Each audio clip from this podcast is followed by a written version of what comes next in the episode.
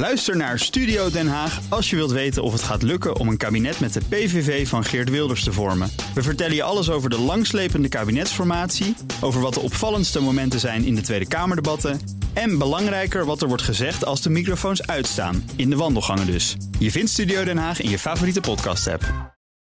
Beste luisteraar, de podcast die u zo gaat luisteren met Diederik Samson is opgenomen voordat bekend werd dat Frans Timmermans lijsttrekker werd van de combinatie PvdA GroenLinks.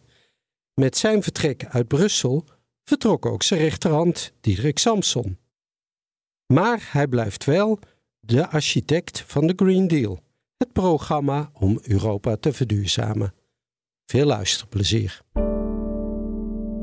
Nu het Gronings gasveld definitief dichtgaat en daarmee een einde komt aan goedkope energie, klimaatverandering de boardrooms heeft bereikt en bedrijven dwingt te verduurzamen, rijst de vraag waar Nederland in de toekomst zijn geld mee gaat verdienen. Hoe erg is het dat het hoofdkantoor van Shell, Unilever en DSM niet meer in Nederland staat? Komt er een groene economie en hoe ziet die er dan uit? Hoe belangrijk is de maakindustrie eigenlijk voor Nederland? Moet de politiek actief industriebeleid gaan voeren of juist alles aan de markt overlaten? Ik, Pieter Kouwenberg, ga samen met mijn collega Bert van Dijk op zoek naar het toekomstig verdienmodel van Nederland. Door met verschillende mensen in gesprek te gaan. Dit is aflevering 6. De politicus. We zijn uh, op reis. We zitten in Wageningen. Ja, nou ja, we zijn in Wageningen, maar we zouden eigenlijk naar Brussel uh, moeten gaan. Maar um, dat is helaas uh, niet doorgaan. Dus we zijn nu terechtgekomen inderdaad op de campus van de Universiteit in Wageningen. Want we gaan uh, Diederik Samson interviewen. Ah, de architect van de groene transitie. Ja, de Green Deal natuurlijk van Frans Timmermans. Hij is kabinetchef van um, de Europese Commissie. We zijn natuurlijk heel benieuwd. We hebben natuurlijk veel gesprekken al gehad ook over nou ja, regelgeving en Europa en industriebeleid. En dus ik ben heel benieuwd uh, hoe hij vanuit Europa kijkt, ook naar het verdienvermogen van Europa natuurlijk, maar ook vooral van Nederland. Ja, waar liggen de kansen en uitdagingen voor de Nederlandse industrie? Ja. Kunnen we maakindustrie hier houden? Precies. En uh, hoe moeten we van start-ups scale-ups maken? Ja, en natuurlijk ook interessant om te kijken waarom uh, de plannen, de Green Deal, beter is bijvoorbeeld dan de IRA in Amerika. Ja, de Inflation Reduction Act, ja. waardoor heel veel Europese bedrijven denken onze nieuwe investeringen gaan we toch maar in Amerika doen, want energie is daar goedkoper ja. en de subsidie is fantastisch. Ja, dus Europa die moet, daar, moet daar wel iets mee en die heeft natuurlijk een groot pakket maatregelen, maar um, ja, is dat voldoende en weten we daar de bedrijven mee te houden?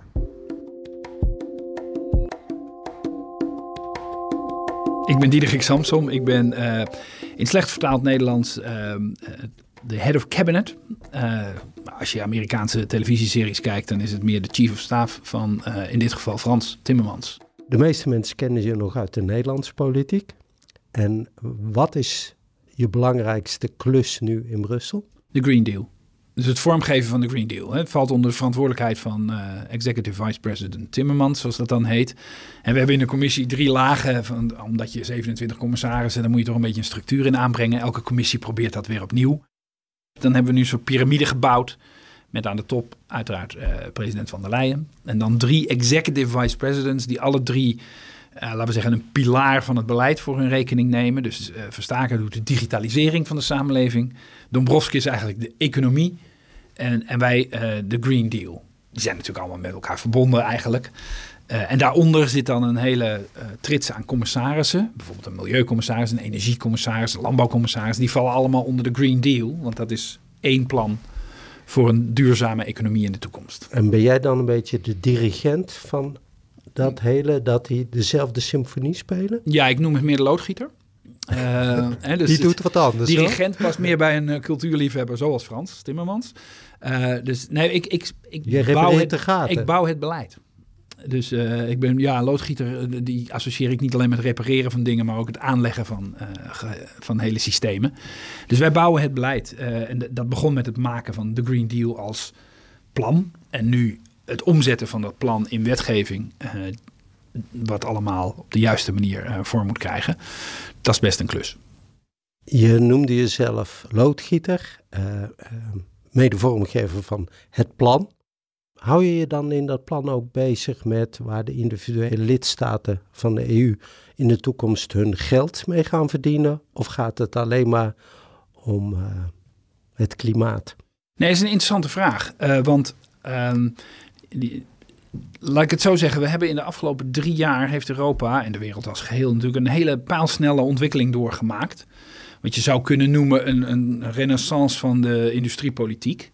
Of het besef van de noodzaak van een industriepolitiek. Die politiek zelf die vindt nog maar matig uh, uh, echt plaats op dit moment. En dat is niet zo vreemd. Als je kijkt, hè, vier jaar geleden, toen we de Green Deal maakten, 2019. Toen rekende dus inderdaad met enorme precisie uit hoeveel zonnepanelen, windmolens, elektrische auto's, warmtepompen, batterijen, electrolyzers we allemaal nodig hebben om een volledig duurzame, gedecarboniseerde uh, economie te bouwen. In, inclusief de energievoorziening, groot onderdeel, maar niet het enige onderdeel, uh, maar ook de industrie zelf. En inderdaad, toen dat geschreven werd, kon het bijna niemand iets schelen waar al die spullen dan gemaakt zouden worden. En dat was natuurlijk ook een beetje de, de tijd. De, daar zijn we lange tijd in opgegroeid. Ik durf te beweren een jaar of veertig, sinds de jaren tachtig. De happy traders, globalized world, waar als je dan spullen nodig hebt, dan worden ze natuurlijk gewoon daar gemaakt waar dat het beste kan. Uh, en dan haal je dat hierheen als, het, als dat niet al hier was. Want onderdeel van die aanname is natuurlijk ook dat als je een enorme markt creëert, hè, dus je koopt met z'n allen enorm veel zonnepanelen, windmolens en warmtepompen, dan gaan mensen die ook wel maken in de buurt van die markt. Hè. Market proximity is een belangrijk uitgangspunt. Afijn. Dus eigenlijk liet de wereld dat een beetje op zijn beloop. Dus je maakt beleid voor, het, voor de einduitkomst, een volledig gedecarboniseerde, duurzame economie. En in de tussentijd doet, als ik het in uh, liberaal-economische termen mag uh, formuleren, de, de invisible hand zijn grote werk. En wanneer is dat veranderd? Wanneer is dat besef? Ik denk dat er een onderliggende stroom al aan het veranderen was. En bovendien, het ligt in Europa ook wel geschakeerd. De Fransen waren altijd, of waren nooit zo van deze invisible, globalized, happy traders world. En vonden altijd, misschien wel meer culturele redenen, dat dingen thuis gemaakt moesten worden. De Engelsen, uh, maar goed, die traden eruit, uh, waren de, de andere extreem. En Nederland staat ook wel heel erg in die, in die hoek van, van handels, als, handel als oplossing van alles. Zeker. En wanneer is dat veranderd? Dat zijn eigenlijk natuurlijk de twee grote gebeurtenissen van de afgelopen drie jaar. De pandemie en de oorlog. De pandemie maakte duidelijk dat um, waardeketens, productieketens onderbroken kunnen worden door iets waar we helemaal nog geen rekening mee hadden gehouden, namelijk een pandemie. Waardoor iedereen binnen zit en spullen niet meer verplaatst kunnen worden. Of minder makkelijk verplaatst kunnen worden. Of helemaal niet meer gemaakt worden. Terwijl je ze wel heel hard nodig was. Tweede gebeurtenis, die heeft Nederland meer geraakt. Uh, en heeft ook meer consequenties in Nederland, denk ik, is die oorlog. Waarbij we opeens ontdekten dat, Energie. dat Europa zich 30 jaar lang geslaapwandeld had in een totale overafhankelijkheid uh, van de, voor de meest belangrijke grondstof van onze samenleving, hè, onze, onze welvaart, energie en dan ook nog eens aardgas, van één, één leverancier die al nooit heel vriendelijk was en op dat moment natuurlijk een rechtstreekse vijand werd. En nu is uh, Nederland wakker geworden? Ja, maar heel zeggen? Europa, hè, want de, de, heel Europa? Nederland liep ook daar weer heel erg in de voorhoede, maar de, de voorste partij was natuurlijk uh, Duitsland, daarna Italië en dan Nederland. Als het ging om overafhankelijkheid van die ene, uh, ene supplier. Um, en nu zie je dus opeens, en dan ga ik even terug naar toen we de Green Deal schreven. Toen interesseerde dus niemand waar die spullen gemaakt werden. En nu hebben we de zogenaamde Net Zero Industry Act. Beetje een rare naam, maar het is gewoon een industriepolitiek wet. Die, waarbij we letterlijk, we slaan bijna door naar de andere kant, gewoon hebben opgeschreven: 40% van de zonnepanelen die we nodig hebben, gaan we hier maken. Punt. En dat geldt ook voor warmtepompen. En ook voor uh, windmolens. En dat geldt ook voor electrolyzers. Uh, en zelfs op nucleair hebben we daar een, een, een, een, een voetnoot of een nou ja, subdoelstelling voor geformuleerd. Kijk, die 40 procent, out of a hat zou je bijna zeggen, dat, dat is een beetje een slag. Dus dit moet wel verfijnd worden. Maar het geeft even aan dat we opeens met z'n allen ons realiseren... Hey, die spullen hier maken heeft ook wel een paar voordelen. Uh, Voordelen als er een pandemie uitbreekt, voordelen als er een oorlog uitbreekt. En misschien ook nog wel generieke voordelen. Het zal niemand verbazen dat de Fransen nu opeens wat, wat rechterop lopen door, uh, door de Brusselse gebouwen. En zeggen: zie je wel, wij hadden het altijd al gezegd. Want hoe vertaal je dat Europese, die, die, Europese industriepolitiek naar nationale overheden? Want je zou ook vanuit Europa kunnen denken, nou, we, hebben, we willen eigen een deel van onze productie zelf gaan doen. Waar kunnen we dat het beste in Europa doen? En zullen we met z'n allen proberen om het waar, daar waar het het goedkoopst, het beste ja. kan, het meest efficiënt, om het daar te doen. Maar het lijkt alsof het nu aan de landen zelf hè, wordt overgelaten min of meer. Ja, dat is voor een deel uh, gewoon uh, een, een, noodzaak. Uh, of laat zeggen, dat is gewoon voortkomend uit hoe wij Europa hebben gestructureerd. Het is geen federale staat. Dus er zijn 27 landen die zeggen, als jullie een plan hebben, mooi. Dan gaan wij daar 1 27ste van doen. Ja. Of nou ja, ongeveer. En in Nederland is het altijd 1 20ste, want wij zijn een 20ste van de Europese economie. Um, dus en dan uh, moet ieder land dat zelf maar uitzoeken. Maar goed, nee, Europa is ook niet helemaal een los uh, verband van, van 27 landen. Dus er is ook altijd nog wel een Europese dimensie. En die mix, dat zie je nu gebeuren. Dus om een voorbeeld te geven. Um, we hebben het innovatiefonds, dat is Europees geld. 70 miljard in totaal wordt dat straks tussen nu en 2030. Is toch geen klein bier. En dat geven we op Europese schaal uit aan innovatieve industrieën. Uh, waarbij we dus de, de, de ontwerp- en start-up fase ver voorbij gaan. Het gaat tot en met het productie. Dus waterstof produceren. Heb je subsidie voor nodig, net als vroeger bij zonnestroom en windenergie, windelektriciteit. Dus nu gaan we die moleculen dan subsidiëren voor 3 euro per kilo.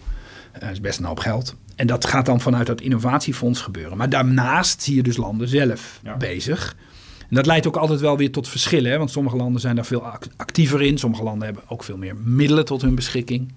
Duitsland is dan altijd een goed voorbeeld. Of een slecht, afhankelijk van hoe je ernaar kijkt. En het is natuurlijk logisch uh, en ook wel, wel, ik denk wenselijk, maar again, ik ben hier bevooroordeeld. Uh, het zou wenselijk zijn om meer naar Europa te doen en dan minder op lidstaatniveau te doen. Want dan doe je het inderdaad daar Precies. waar het het beste kan. Ja. Um, maar zover zijn we nog niet in Europa. Nee, nog lang niet. Nee. En dat heeft er ook mee te maken dat er allerlei verschillen... want degene die roept, en het zou veel beter Europees kunnen...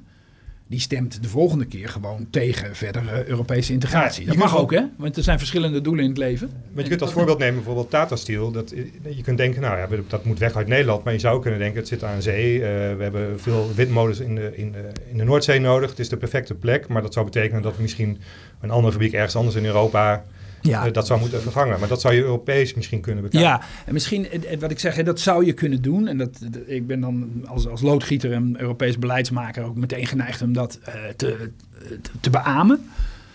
Ik realiseer me daar wel altijd meteen bij, je kunt niet uitrekenen wat de beste plek is. Echt niet. Nee. Er staat een staalfabriek in Oostenrijk. Dan moet je dus al die, al die spullen bergop sjouwen. Dus, want ze hebben geen kolen. Dat hadden ze daar vroeger natuurlijk wel een beetje. Ze hebben ook al lang geen ijzererts meer, wat, wat, wat rendabel om te zetten is in staal. Dus alles gaat bergop. Helemaal naar het topje van de berg, Oostenrijk. Dat ligt toch echt een stukje hoger dan hier. En dan maken ze het beste staal ter wereld. En dat gaat dan richting degene die dat nodig hebben.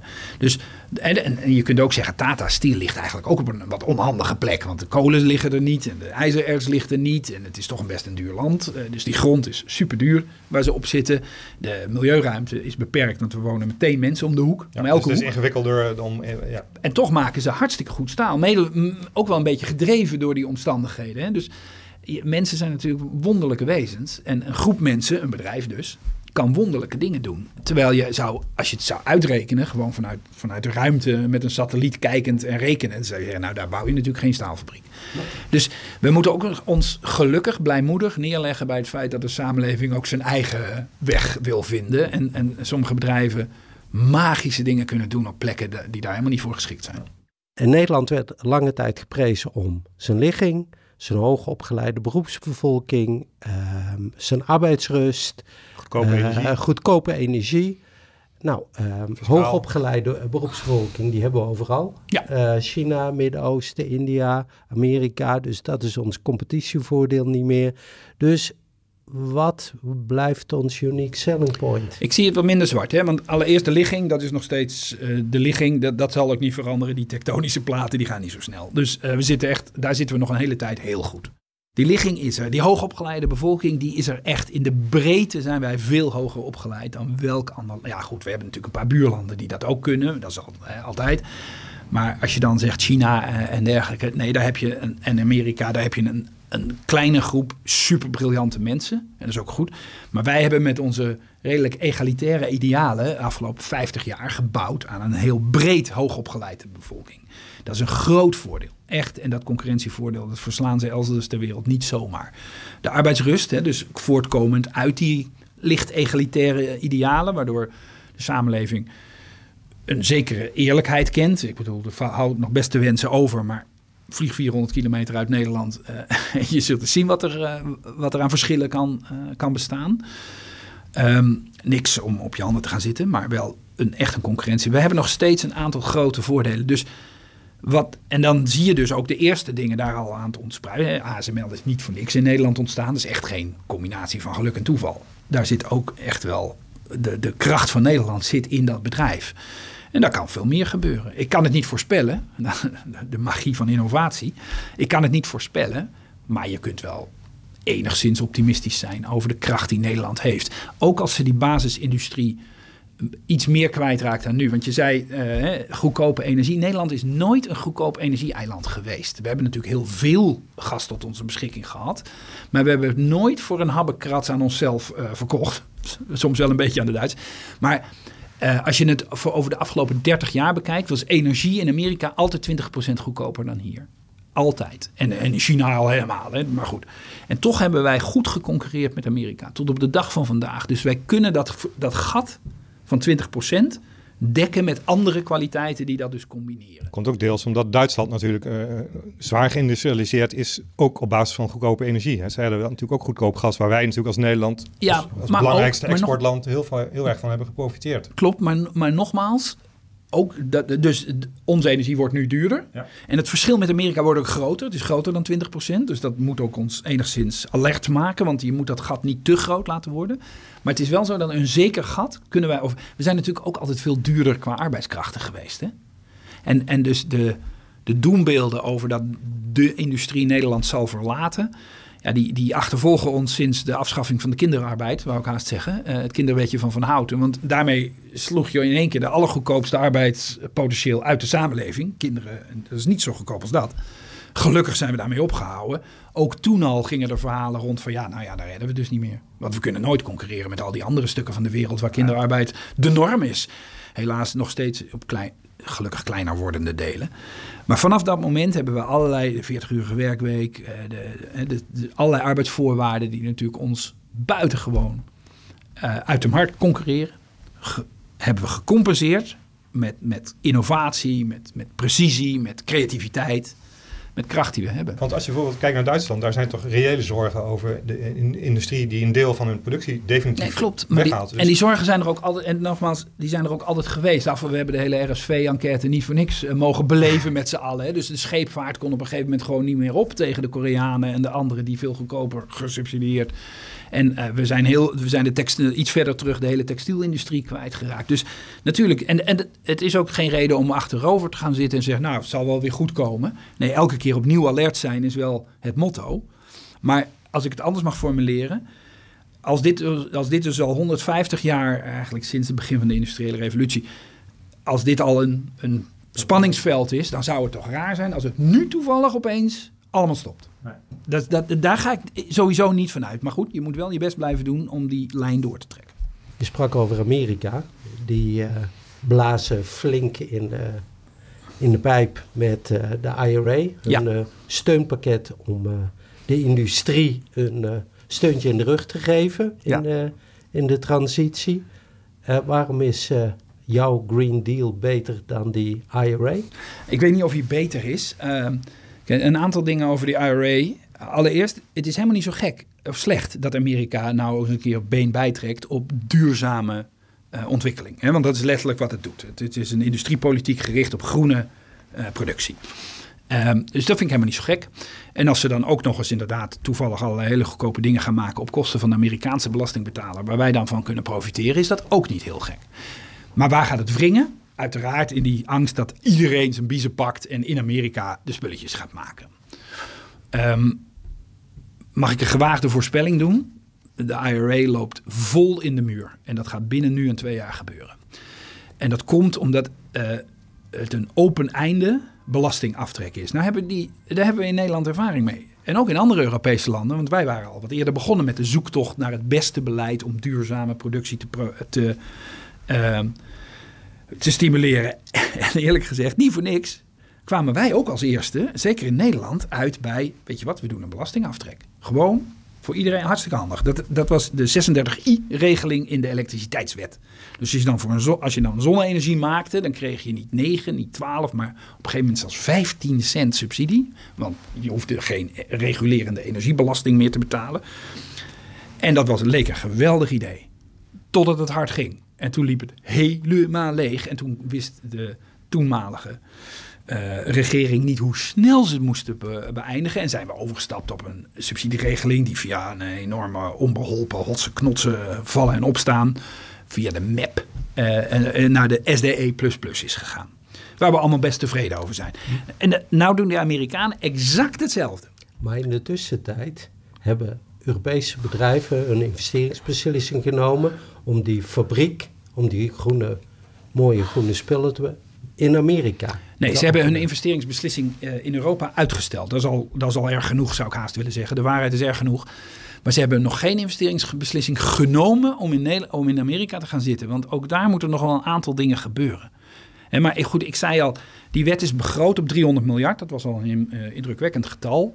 Als je nu kijkt naar wat er in potentie uh, geproduceerd zou kunnen worden onder die IRA, dan loopt de staatskas daar leeg voor 1,3 biljoen. Dus 1300 miljard euro. Ja, de Amerikanen kunnen dollars drukken uh, dat het geen aard heeft. Maar, maar op een gegeven moment houdt zelfs dat op. Sterker nog, het is een systeem wat werkt onder een debt ceiling. Wat elke periode weer in een zeer gepolariseerd politiek landschap moet worden verlengd. Dat gaat niet houdbaar blijken. Dat, de, de IRA zal moeten worden aangepast zoals wij elke keer ook onze prachtige, maar toch niet perfecte wetten elke keer weer moeten aanpassen. In de tussentijd kan er wel uh, van alles verschuiven en ook uh, kapot gaan. Dus daar moeten we alert op zijn. En dan zie je dus Europa alweer. Uh, ik noemde net al het innovatiefonds.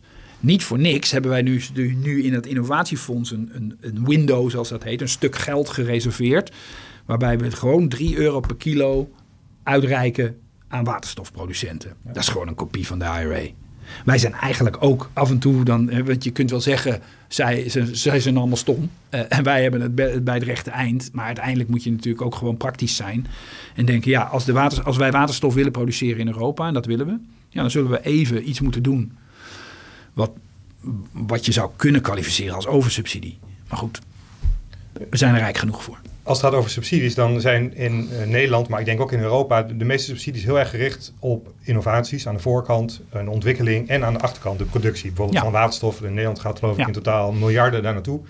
Maar er is een heel, eh, je zou kunnen denken, als we een industrie willen opbouwen, is het ook goed dat we er uiteindelijk wat aan overhouden. Dus dat we bedrijven ook gaan subsidiëren die dingen maken om, Ja. om die producten uiteindelijk, hè, dus de waterstof, de electrolyzers of Klopt. de apparaat. En de- juist als we met ondernemers spreken, zit daar een heel erg gat. Ook, ehm, ook als je kijkt naar het opschalen van, Ja. van start-ups. Dus het begin is allemaal goed geregeld. We subsidiëren het eindproduct. Maar er zit een soort tussenfase waar eh, heel veel eh, problemen zitten. Dat is ook Zie je dat ook? In, Ja, ja. En, dat niet- moet daar niet meer aan gebeuren? Niet voor het eerst. De, de, de term de Valley of Death is al van de jaren zeventig. Dus die, en, die, en dit is ook een, een logisch probleem. Logisch in de zin dat het het grootste risico is. Kijk, start-ups hebben wel een enorm risico om failliet te gaan.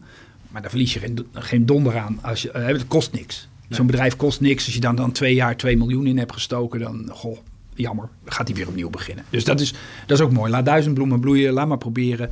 Soms komt er iets geweldigs uit, meestal lukt het niet. Aan het eind van de keten weet je zeker dat je iets hebt wat het doet. Nou, daar heb je wel geld voor over, toch? Want dat doet het. Bekende werk. Alles ertussenin is een onbeschrijfelijk risico. Onbeschrijfelijk in letterlijk en figuurlijke zin. Je, weet niet, je kunt het niet beschrijven en het is, kan best groot worden. En daar zit dus elke keer ons, onze opdracht. Nou, ik noemde net al dat innovatiefonds. Dat hebben we eigenlijk oorspronkelijk ontworpen. En nu geven we het dus ook uit aan die eindfase. Maar we hebben het oorspronkelijk eh, ontworpen om precies die value of death te dempen. Om dat gat dicht te gooien. Eh, met 70 miljard, dus eh, dat is ook best een hoop. En dat gaat best goed. En we richten nu, dus precies om de ontwikkelingen die ik eerder beschreef, Uh, we richten het vroeger vooral op nou ja, hele mooie innovaties en dergelijke. En dingen die we, allemaal nieuwe dingen die we nog helemaal niet kenden. Nu richten we het dus gewoon meer op het produceren van electrolyzers. Dus als er nu een fabriek komt bij ons, een ondernemer die zegt: ik, ik zet een grote fabriek neer, ik ga electrolyzers maken. Beetje nieuwe technologie, weet niet helemaal zeker of het werkt, maar de start-up heeft het gedaan.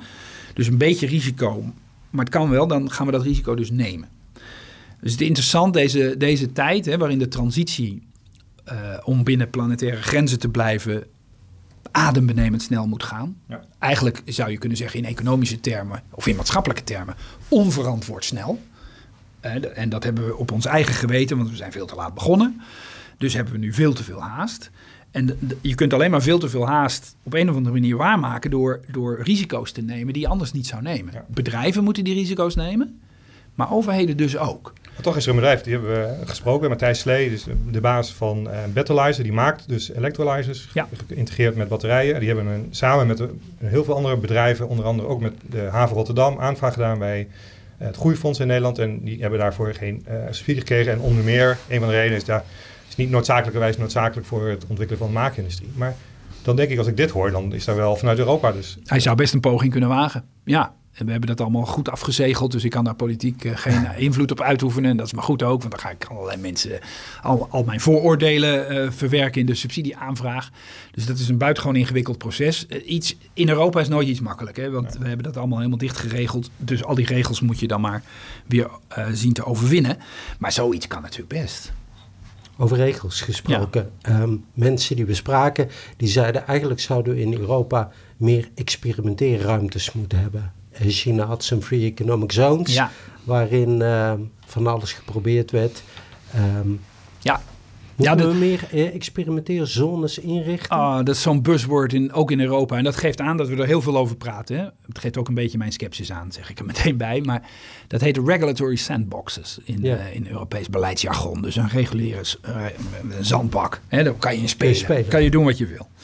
Um, kijk, zolang wij geen China worden en zolang wij als, als ideaal hebben dat wij een hoogopgeleide, mondige bevolking heeft met ongelimiteerde toegang tot het recht, want dat willen we in een rechtsstaat, een democratische rechtsstaat, zal dit, een onover, zal dit altijd een enorm obstakel blijven. En dat is de prijs die je betaalt voor een samenleving die je wilt. Namelijk met heel veel vrijheden en heel veel mondige burgers die affluent zijn, dus, dus rijkdom hebben, die ze dan kunnen verliezen. Hè. Dat is het bekende NIMBY-verhaal. Die windmolen die verlaagt de waarde van mijn huis en overigens ook mijn humeur. Dus inderdaad, allemaal protest.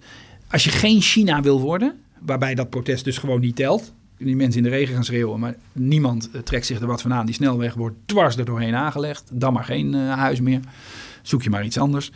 Wij willen dat niet. En dus zullen we altijd met deze met dit probleem blijven worstelen. En altijd zullen we weer met oplossingen blijven komen, probeersels, regulatory sandboxes. En af en toe kun je ook wel even kijken van, ik zei net al, meer risico nemen als overheid betekent ook dat je dit soort risico's moet nemen. Maar het is intrinsiek beperkt, zeg ik nogmaals, door onze diepgevoelde wens om een samenleving te zijn waarbij iedereen in, op, op luidkeelse toon zijn protest mag laten horen als iets hem niet bevalt. En hoe, hoe, hoe welvarender mensen worden, hoe minder ze dingen bevallen. En kunnen we dus niet de snelheid maken die nodig is om. Uh, nou, we zullen dus. We, uh, moeten harder trappen, hè, dan. Zoals dat heet. Als je meer tegenwind hebt, moet je harder trappen om dezelfde snelheid te bereiken. Maar je moet dus meer moeite doen om het, om het te bereiken. Dat is de, nogmaals de prijs die ik overigens graag betaal. Voor die samenleving die we zo mooi uh, hebben. Maar daarin gaan dus dingen niet zo snel als je zou willen. Onder andere, een van de redenen is denk ik dat er. Als je kijkt naar. Als je met ondernemers praat en je laat ze de IRA vergelijken met de Green Deal. Dan zeggen ze, nou ja, de IRA is blinkt uit in, in simplisme. Het is heel makkelijk, hè? het is duidelijk, ik kom met een kilo waterstof en ik krijg 3 dollar. In Europa is hetzelfde geld beschikbaar, maar verdeeld over 150 verschillende potjes ja. en het is moeilijk. Is, maar het is een inter interessante casus, want de, ik, ik, geef onmiddellijk toe dat de PR van de Amerikanen echt superieur is aan die van ons. Uh, ze hebben ons fair en square verslagen op dat terrein man, wat een, wat een presentatie van die IRA. Waarmee inderdaad het beeld ontstond van ja, veel makkelijker. En ik, wij kregen dus, ik kreeg persoonlijk zelfs letterlijk, want ik ben met die dingen als loodgieter elke dag bezig. Wij moesten dus regelgeving maken die de definitie van duurzame waterstof bevat. En dat is nog niet zo self-evident, zoals dat dan heet. Want uh, waterstof maak je met behulp van elektriciteit. Elektriciteit komt uit het elektriciteitsnet. Nou, waar komt dat dan vandaan? Kolencentrales, dan heb je geen duurzame waterstof. Dan maak je het alleen maar erger. Als je kolenstroom maakt, kun je die elektronen beter rechtstreeks gebruiken dan ze met veel energieverlies omzetten in waterstofmoleculen. Dus we moesten heel specifiek definiëren op welke gronden. En dan moet je dan kijken, dan moeten die mensen dus rechtstreeks contracten hebben met zonnecentrales, eh, met windstroompproducenten. Maar dan moet er ook een zekere correlatie zijn tussen wanneer die stroom wordt gemaakt en wanneer die waterstof wordt gemaakt. Man, vreselijk. En en letterlijk zei men, nou, die Amerikanen hebben dat dus heel simpel. Precies wat jij net zei. Maak gewoon wat. No way. Die Amerikanen hebben ook een elektriciteitsnet. Dus die zijn nu, een jaar na ons, begonnen met het definiëren van duurzame waterstof. En guess what? Ik krijg telefoontjes van het uh, Amerikaanse ministerie van Energie. Die zeggen, joh, hoe hebben jullie dat gedaan? Maar het is best lastig. En het is daar nog lastiger dan hier, want het, again, het, uh, het politieke landschap is nog gepolariseerder. Texas is een mooi voorbeeld. Het is een superrechtse uh, staat met enorm veel windmolens.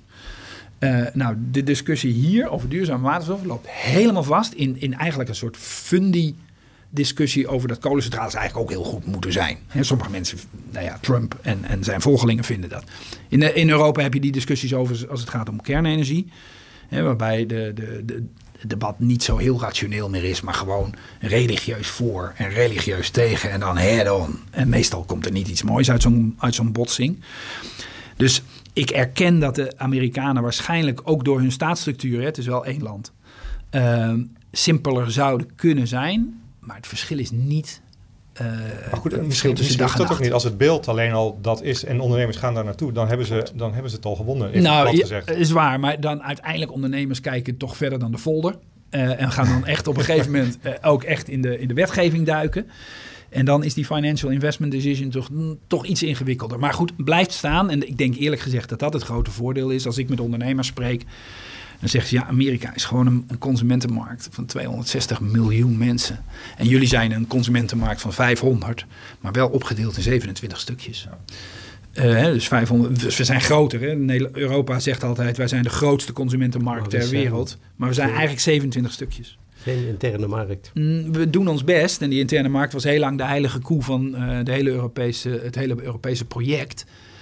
Uh, en daar, en dat is nog steeds voor een groot deel het geval, maar hij is nooit perfect. Hij is nooit af. Uh, en die, die, met name de regels voor producenten zijn heel nationaal uh, georiënteerd. Er zijn economen die zeggen onze unieke kennis hier in Wageningen, Landbouwuniversiteit, Food en Agri en de chipindustrie in Eindhoven, unieke kennis daar. Als we die expertise gewoon aan de man brengen, dan is daarmee onze welvaart geborgd. Dus we hoeven het niet zelf te maken, maar als we die kennis maar hebben en die verkopen. Ja, dat is net niet genoeg. Het is wel een mooi uh, uitgangspunt. En ik zei al, het is wel de meerwaarde van Nederland, waar we op andere punten dus, hè, met onze energie en onze dure arbeidskrachten en onze drukke, drukke land en dure grond en zo eh, we compenseren dat deels door die, die geweldige, die, wat ik zeg, magische uh, kenniscentra die we hebben, die heel veel waarde creëren. Maar ik denk dat je ook in Nederland zelf wel waarde moet blijven creëren. En ik zei al eerder, ik maak me daar. Ik vind wel dat we daarover heel alert moeten zijn, maar er is geen reden tot wanhoop.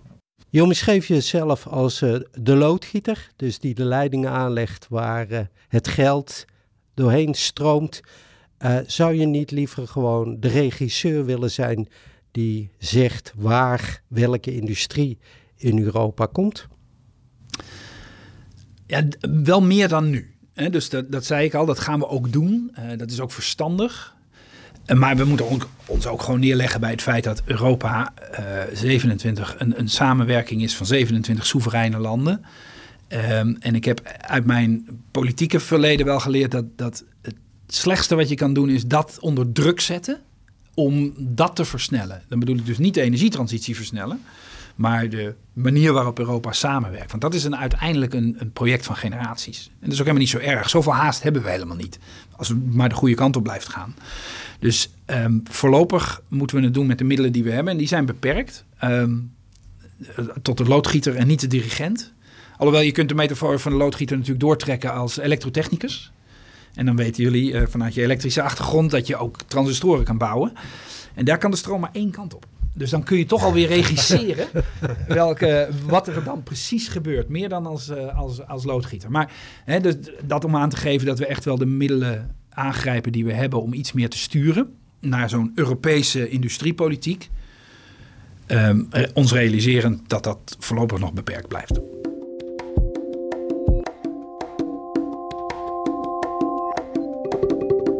Oké Pieter, we zitten weer uh, in de studio bij het FD. We zijn terug. We hebben de serie uh, achter de rug. We zijn net terug van Samson, Diederik Samson. En um, nou ja, zes gesprekken gehad. Eigenlijk nog, nog ietsje meer, maar zes grote gesprekken. Over de toekomst van Nederland. Wat is jouw afdronk? Nou, iets wat ik totaal niet had verwacht. Namelijk, um, ik ging die serie in met een, een soort pessimisme. Uh, ik hoor in de bestuurskamers veel geklaag. Ja. Ik vind zelf ook dat, dat Nederland een soort we can do it missen. Het is bureaucratisch. Het, uh, uh, we lopen overal vast. Niks kan. Uh, dus ik was eigenlijk heel pessimistisch.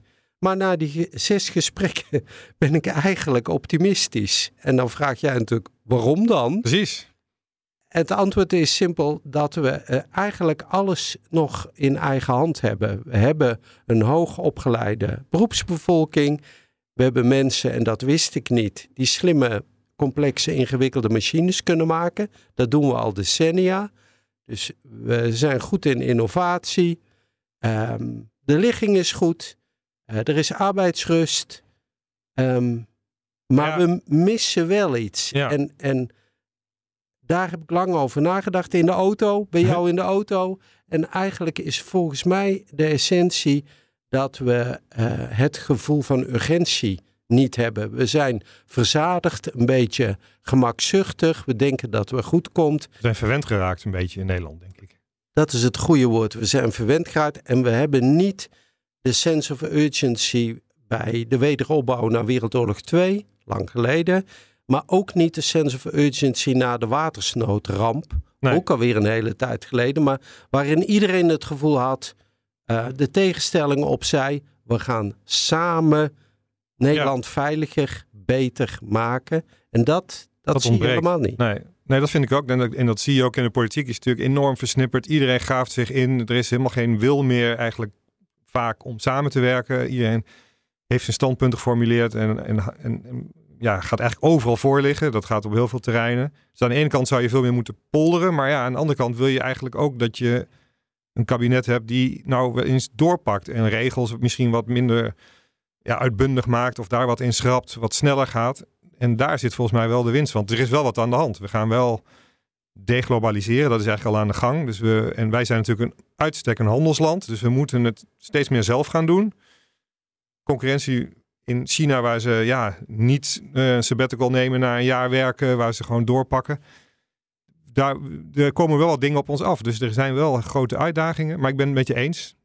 Er zitten wel, we hebben wel alle potentie om het op te lossen. Ja, en ik geloof ook wel, als je nu kijkt, dat, dat uh, Nederland zegt dat zijn kennisland is, dat zijn expertise moet ja. commercialiseren, dan denk ik, de, de research en development investeringen, die blijven achter bij wat er in Europa is afgesproken. Ja. We zitten ergens in de middengroep. De, de, helft van België geloof ik toch? Of in ja. ieder geval echt fors onder. Dat viel mij, vond ik ook wel een eye-opener. En dan denk ik, kies dan de sectoren waar je van weet, daar kunnen we winnen. Ja. Uh, we kunnen natuurlijk prachtig voortbouwen op een aantal ecosystemen die we al hebben. In Wageningen. Wageningen, Eindhoven. Ja.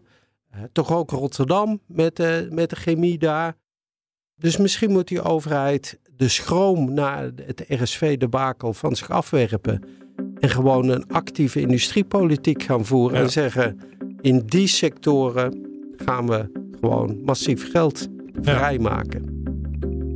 Nou ja, er komt een nieuw kabinet. Dus uh, dat duurt natuurlijk nog wel even. Maar misschien is dat wel de hoop. Dat we daar ja. toch uiteindelijk iets van, misschien weer iets meer visie, iets meer industrie, industriepolitiek krijgen. Ja, en, en ik hoop dat uh, onze podcastserie een beetje bijdraagt aan die sense of urgency. Ja. Dat we wel echt aan de slag moeten. Samen. Ik het helemaal mee eens. Redactie en montage van deze aflevering is in handen van Jilda Bijboer, Pieter Kouwenberg en Bert van Dijk. Dank ook aan Hella Huuk, Anouk Turkenberg en Paulien Sewuster. Dankjewel voor het luisteren. Ook Bas van Werven vind je in de BNR-app. Ja, je kunt live naar mij en Iwan luisteren tijdens de ochtendspits. Je krijgt een melding van Breaking News. En niet alleen onze podcast Ochtendnieuws, maar alle BNR-podcasts vind je in de app. Download nu de gratis BNR-app en blijf scherp.